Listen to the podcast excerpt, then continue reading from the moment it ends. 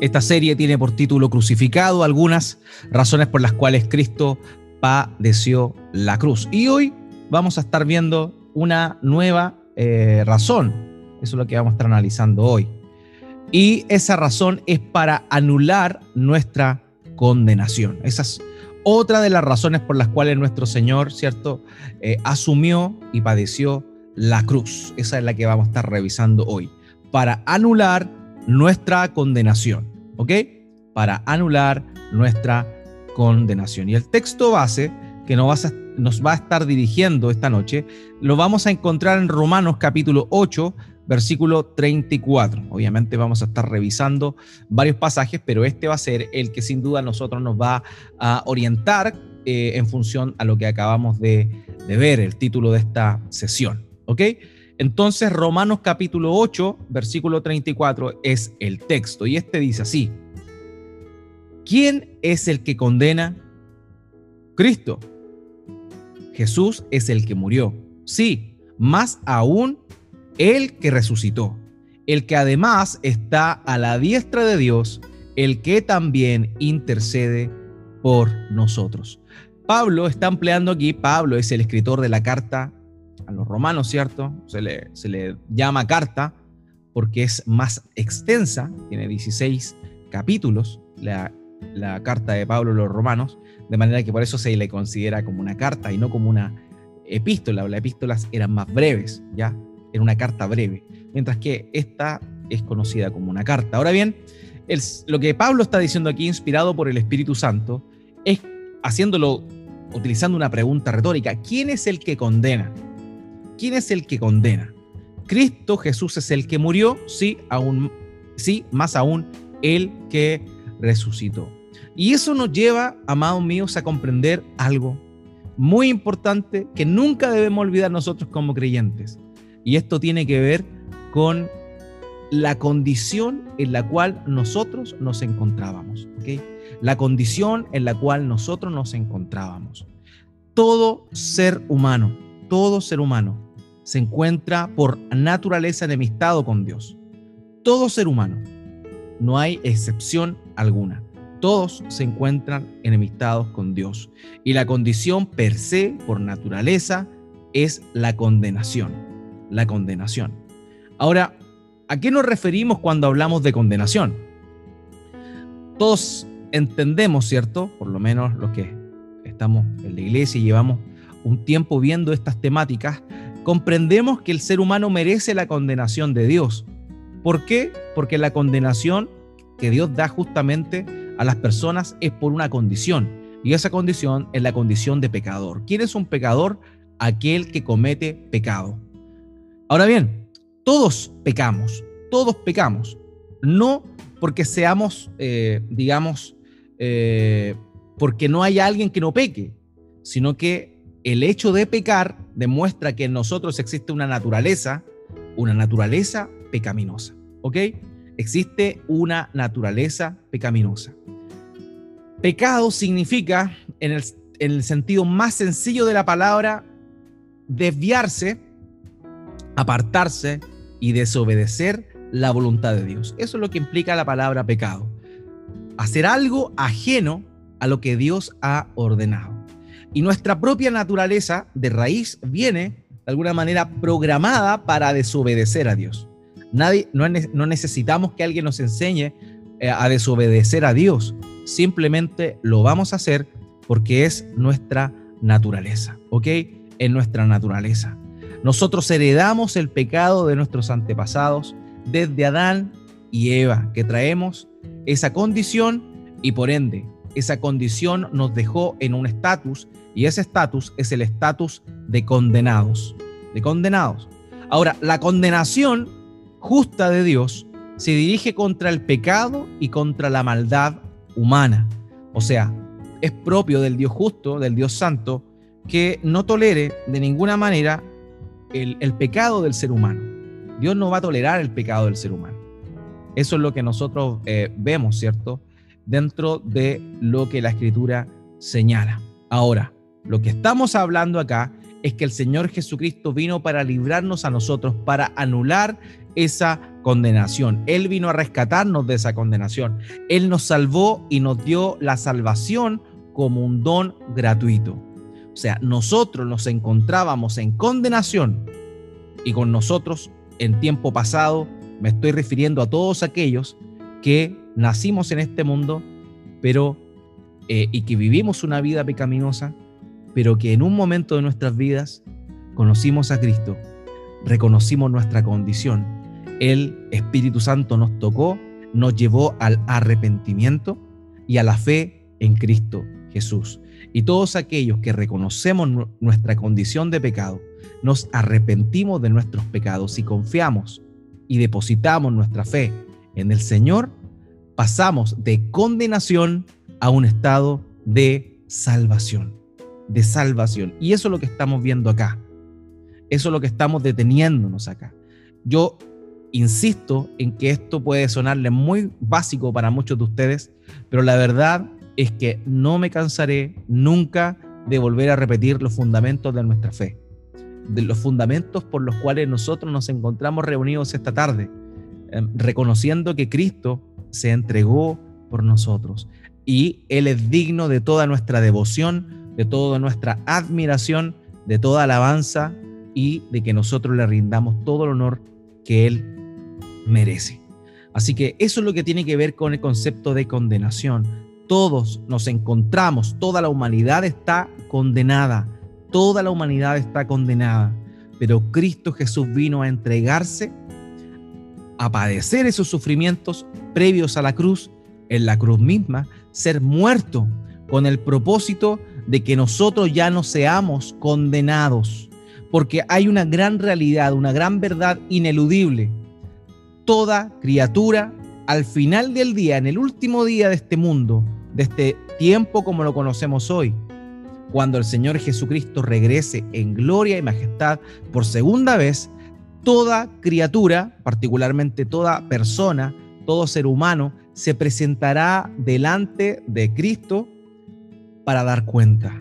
Todos darán cuenta ante el Creador por intermedio de Cristo, porque el Padre delegó todo el juicio en el Hijo, puesto que Él vino a dar salvación a la humanidad. Entonces, en ese momento, en ese momento en el cual Él venga por segunda vez, Él emitirá el juicio, el juicio. Ahora bien, toda persona tendrá que compadecerse delante de ese juicio. Y en ese juicio no habrá, por así decirlo, una balanza en la cual se sopesen las cosas buenas y las cosas malas que hiciste. No. Ahí no habrá eso. Toda persona se encuentra en una condición de condenación por el pecado que mora en ella. Pero todos aquellos que hayan creído en Cristo serán salvados de esa condenación. Serán salvados, exentos de esa condenación. Y eso es lo que estamos hablando acá. ¿Quién condenará? Dice Pablo. ¿Quién condenará? Cristo es el que murió y el que también resucitó y el que ahora intercede por nosotros delante del Padre. Así que esa es la idea de lo que estamos viendo ahora.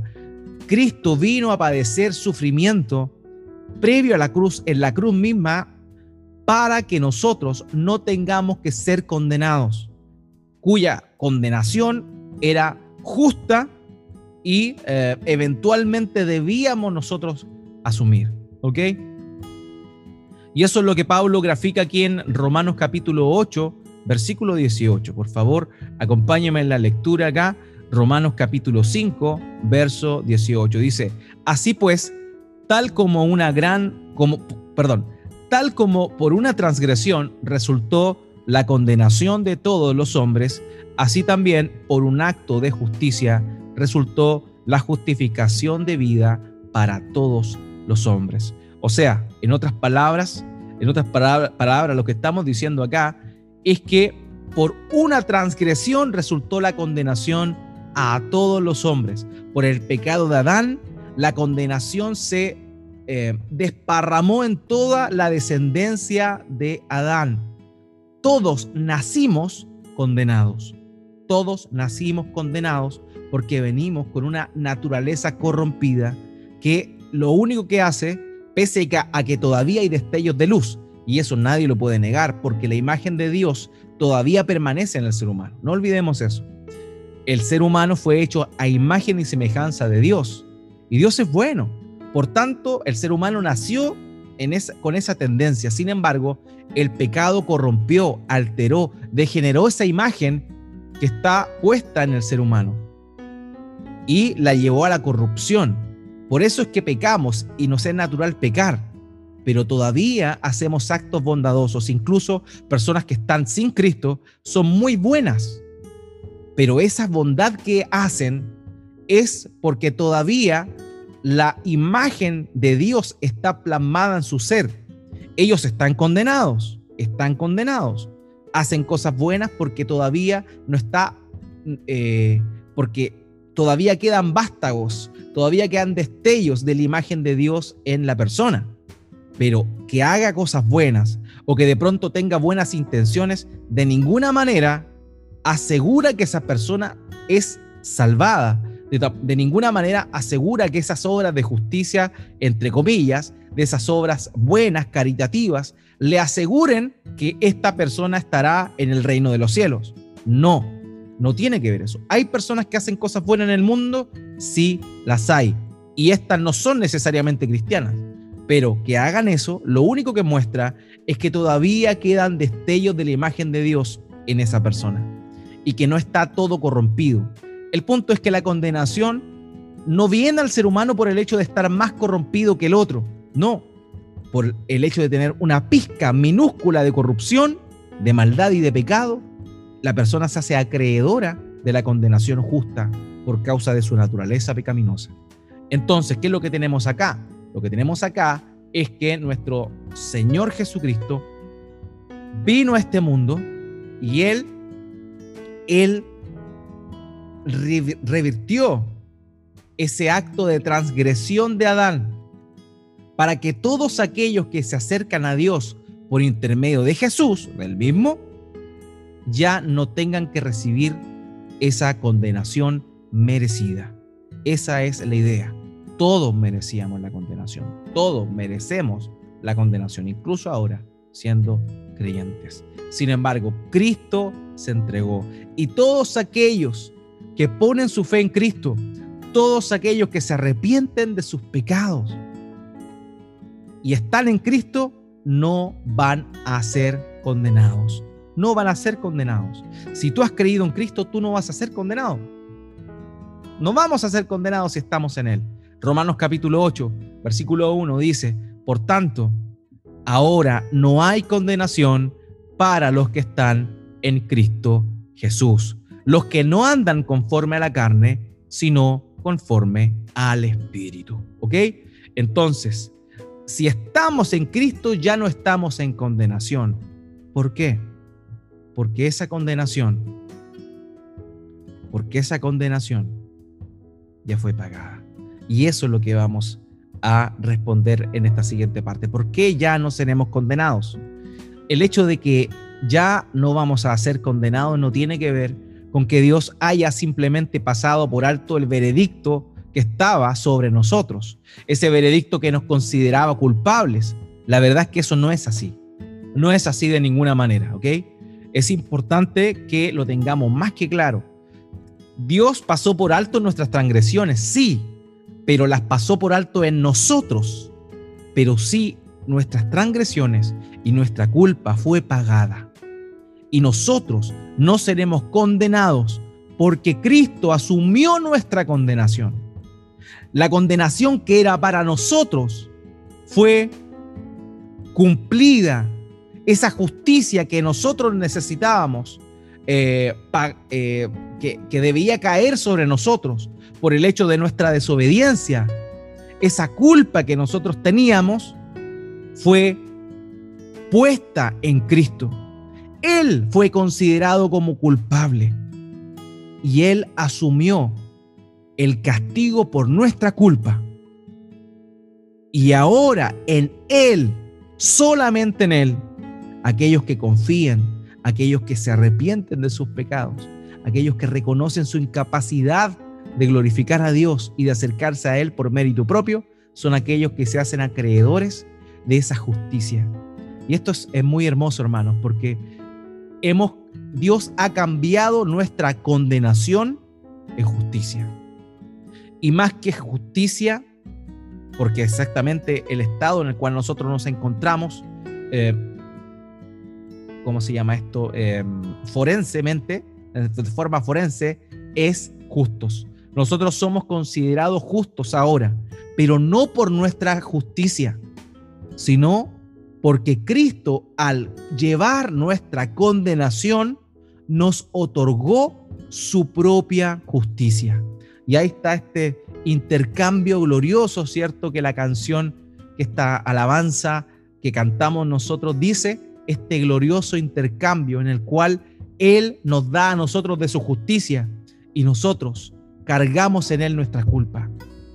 Él paga por nuestra culpa y a nosotros se nos es considerado, se nos es considerado como justos. Y ahí viene este concepto de la justificación.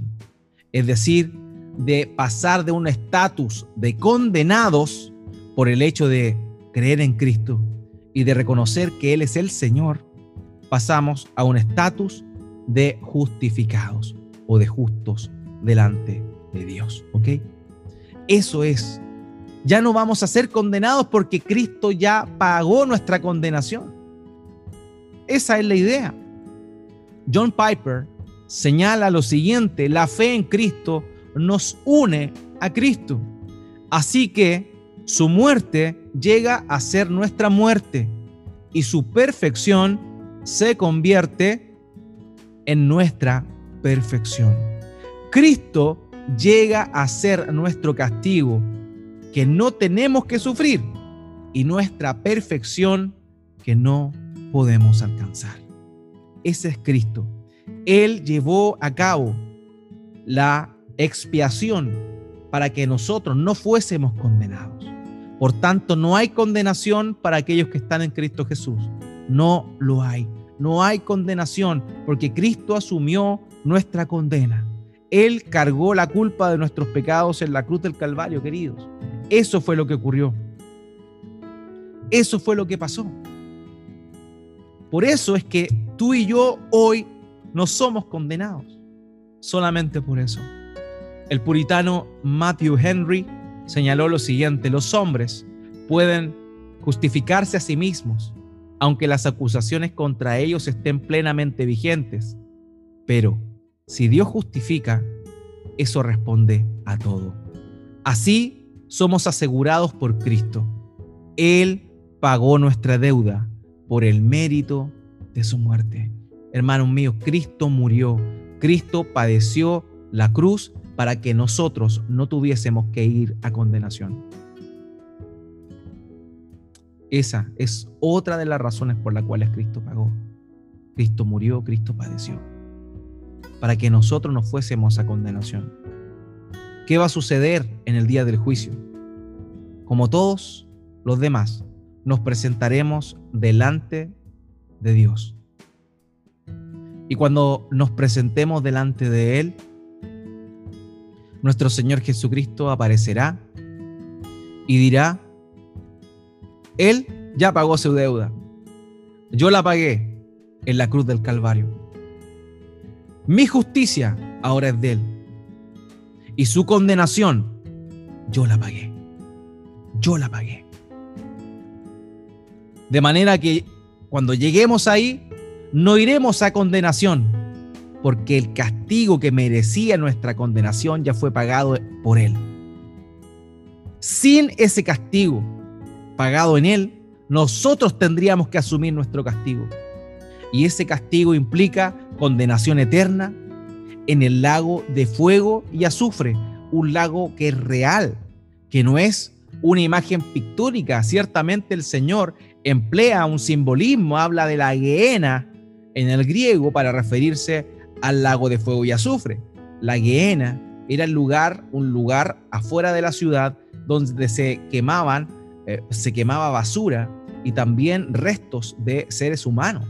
Se quemaban afuera de la ciudad y era una pira que ardía día y noche, donde el hedor, donde el olor a muerte era una cosa tremenda.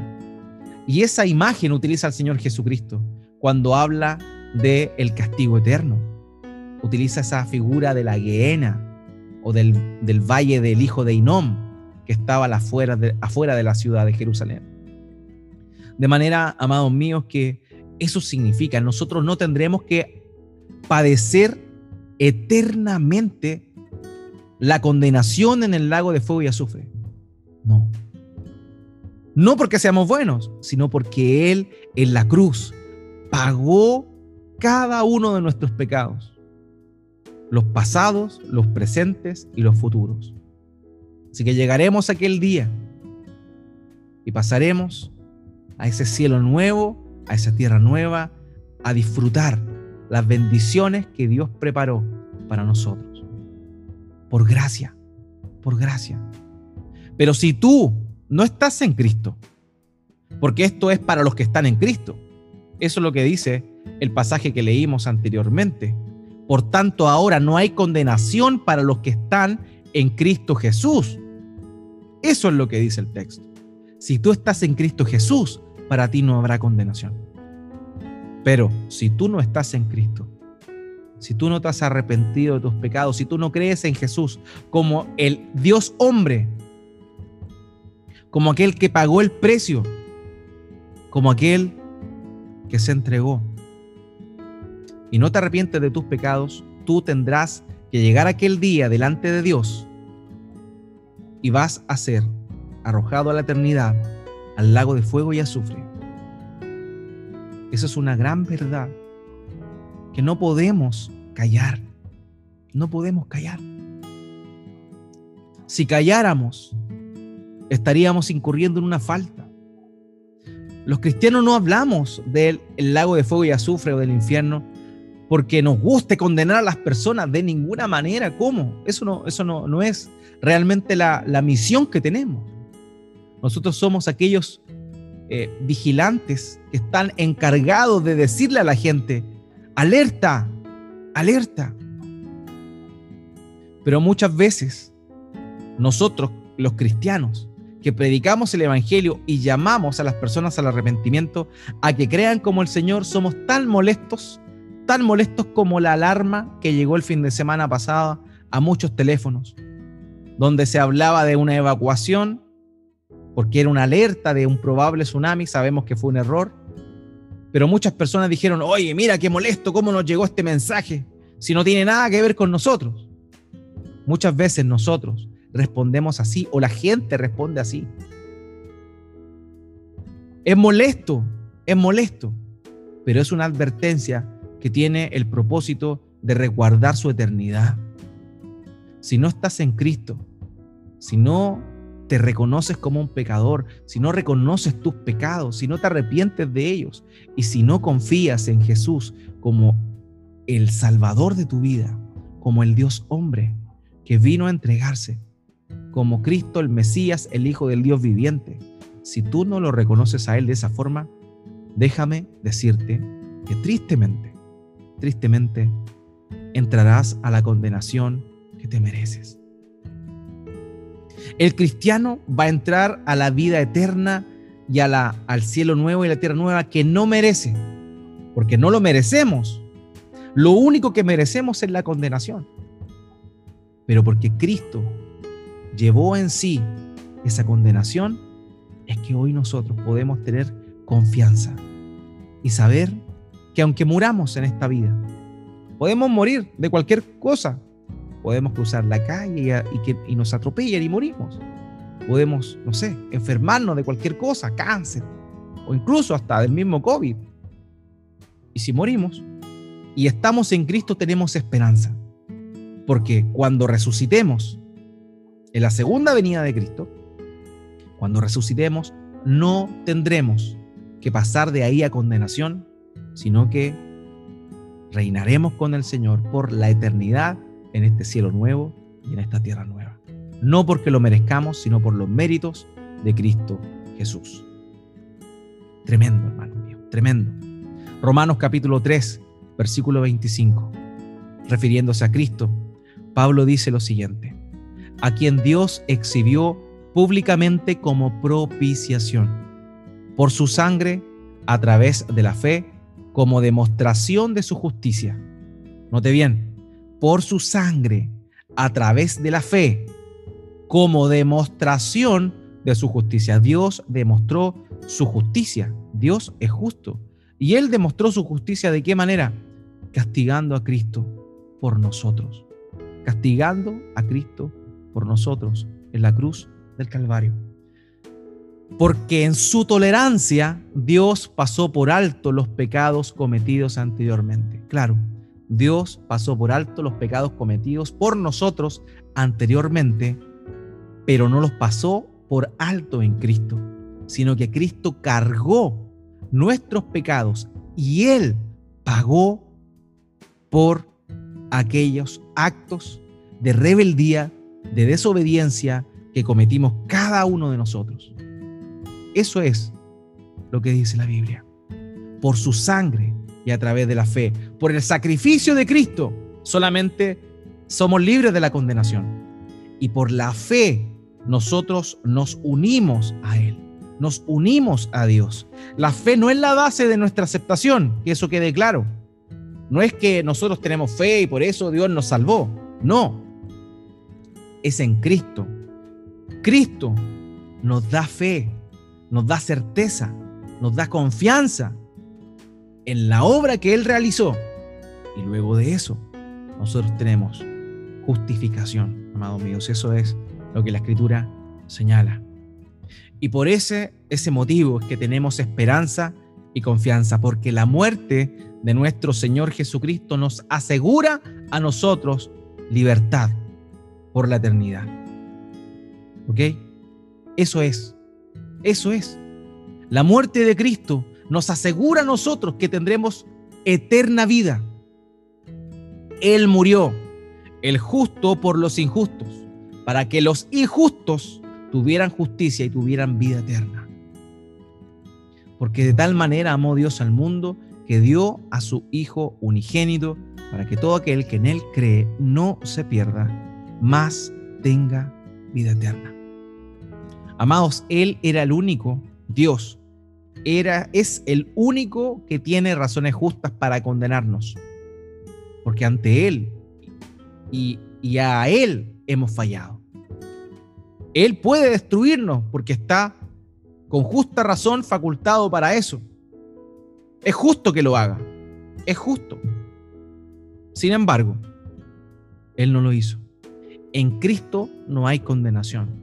Aunque otros nos rechacen, aunque otros nos condenen, porque sabemos que hay muchas personas que por causa de Cristo son condenados a la muerte.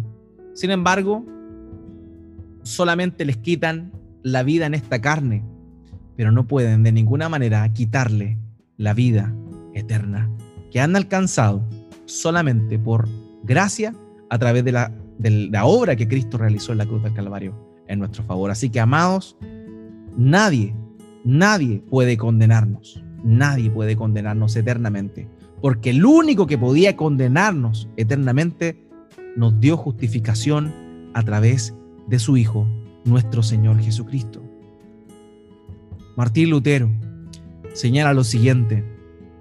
Él dijo, la victoria de Cristo es el triunfo sobre la ley, el pecado, nuestra carne, el mundo, el diablo, la muerte, el infierno y todos los males. Y esta es la victoria que Él nos ha concedido. Aun cuando estos tiranos y enemigos nuestros nos acusen y nos asusten, no pueden hacernos caer en la desesperación ni condenarnos, porque Cristo, a quien Dios el Padre levantó de los muertos, es nuestra justicia y nuestra victoria. Ya no hay condenación para aquellos que están en Cristo Jesús. Hermanos míos, ya no hay condenación. Para ti y para mí, si es que estamos en Cristo, ya no hay condenación. Qué maravillosa verdad, qué tremenda verdad es esa ya no hay condenación para los que están en Cristo Jesús. Romanos 8:37 dice, pero en todas estas cosas somos más que vencedores más que vencedores. Es tremendo eso, es tremendo. Somos más que vencedores, pero ¿por qué? Porque somos súper poderosos, porque eh, podemos resistir la tentación, porque oramos a Dios, porque leemos la Biblia o entendemos algo de la Biblia. No, de ninguna manera. En esas cosas somos más que vencedores solamente por medio de aquel que nos amó. ¿Y quién fue aquel que nos amó? Aquel que se entregó por nosotros, el Señor Jesucristo. Así que, amados míos, no hay condenación para nosotros. Somos más que vencedores. Más que vencedores. Más que vencedores. Qué tremendo. La cruz para muchos es símbolo de afrenta, eh, símbolo de vergüenza, un símbolo religioso obsoleto, pero para nosotros la cruz de Cristo es nuestro, nuestra victoria. Para nosotros la cruz de Cristo es nuestra esperanza. Para nosotros la cruz de Cristo es una seguridad eterna en Él. Qué tremenda y maravillosa verdad. Por eso Pablo dice, y continúa en Romanos 8:31, entonces, ¿qué diremos a esto? Si Dios está por nosotros, ¿quién estará contra nosotros? No debemos desesperarnos por nada, aunque el mundo parezca hostil eh, ante nosotros, aunque cada vez haya menos tolerancia para nosotros, cada vez se tolere menos la verdad de Cristo. Y por ende también a aquellos que la seguimos, a aquellos que la acatamos, aquellos que la anunciamos, pregonándola. Ellos pueden juzgarnos, ellos pueden condenarnos a muerte incluso, pero nunca ellos podrán separarnos del amor de Dios que es en Cristo Jesús. Si Dios está por nosotros, ¿quién podría estar efectivamente o eficientemente contra nuestra? La respuesta de Pablo es evidentemente un rotundo nadie. Nadie, amados míos, puede hacer eso. Nadie. Nadie lo puede hacer. Nadie puede estar contra nosotros porque tenemos la victoria asegurada por lo que Cristo Jesús hizo en la cruz del Calvario. Y eso nos lleva a nosotros a estar en confianza. Eso nos lleva a confiar, a tener esperanza en que ya no seremos condenados, en que ya no debemos temer a la muerte.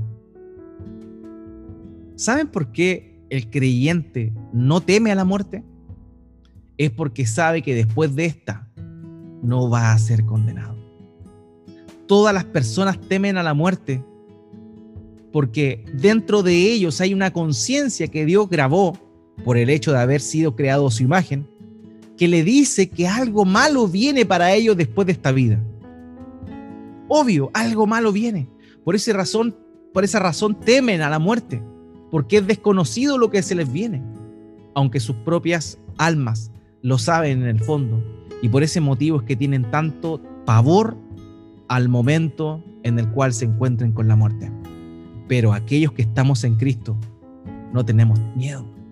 No tememos a la muerte. ¿Por qué? Porque Cristo venció a la muerte. Al tercer día, luego de haber sido sepultado, resucitó con poder. Resucitó en el poder del Espíritu Santo, demostrando de esa manera que la muerte estaba vencida para todos aquellos que están en Él. Todos aquellos que buscan a Dios por intermedio exclusivo de Él, porque no lo olvide, solo hay un mediador entre Dios y los hombres, Jesucristo hombre. El único que podía reconciliarnos con Dios era nuestro Señor Jesucristo.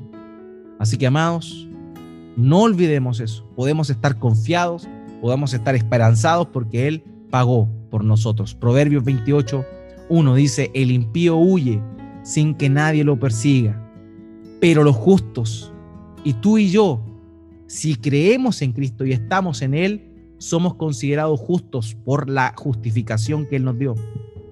Note lo que dice acá, pero los justos están confiados como un león. La pregunta es, ¿estás confiado como un león ante la muerte? ¿Estás confiado como un león? ¿Lo está? Los leones viven confiados, ¿por qué? Porque básicamente son pocos los que le pueden superar en fuerza. Ellos tienen seguridad en su propia naturaleza. Nosotros podemos tener seguridad, no en nuestra naturaleza, sino en el mediador que tenemos, en aquel que venció en nuestro lugar, a nuestro Señor Jesucristo. Por tanto, podemos, amados míos, estar eh, tranquilos y podemos estar confiados en que ya no recibiremos condenación. El Salmo 34, versículo 22 dice, el Señor redime el alma de sus siervos y no será condenado ninguno de los que en Él se refugian. Hermanos, no hay condenación si estamos en Cristo. Así que no temamos a la muerte y no temamos a presentarnos delante de Dios aquel día. Porque Cristo estará ese día intercediendo por nosotros, diciendo, yo pagué, ya se pagó, consumado es. Eso ya fue pagado en la cruz del Calvario. Así que no olvidemos esa bendición.